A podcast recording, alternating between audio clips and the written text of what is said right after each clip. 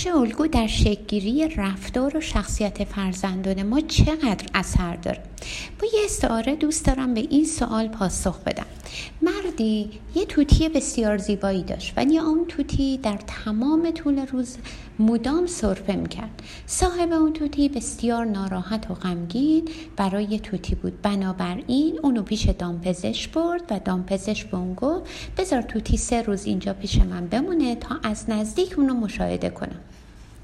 اون مرد بسیار مردد در حالی که سیگار می‌کشید علا رقم میل باطنی خودش برای اینکه حال توتیش بهبود پیدا کنه اونو پذیرفت و بعد از سه روز برگشت. دام پزشک به او گفت هیچ مشکلی توتی شما نداره و می‌تونید اونو ببرید و بهتره که شما هم سیگار کشیدن خودتون رو کمتر کنید تا کمتر سرفه کنید. توتی شما تمام کار شما رو تقلید می‌کنه.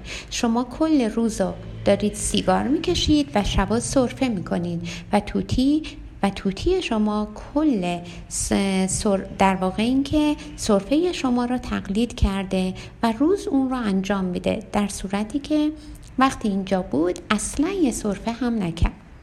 بچه ها هم همین روند رو دنبال می‌کنن بدون اینکه بخواهیم یا ما بدونیم تمام اطلاعات پیرامون و درونسازی و برونسازی می کنند بنابراین اگر ما می خواهیم کمتر عصبی باشند کمتر قور بزنند بیشتر فعال باشند حرف بد نزنند احترام بذارند و سایر رفتارها باید در رفتار خودمون به عنوان والدین و معلم تجدید نظر کنیم.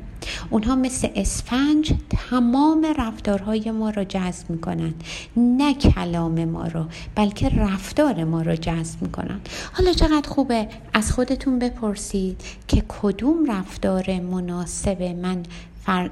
کدوم رفتار مناسب من و فرزندم الگو قرار داده و کدوم رفتار نامناسب من و فرزندم الگو در واقع قرار داده.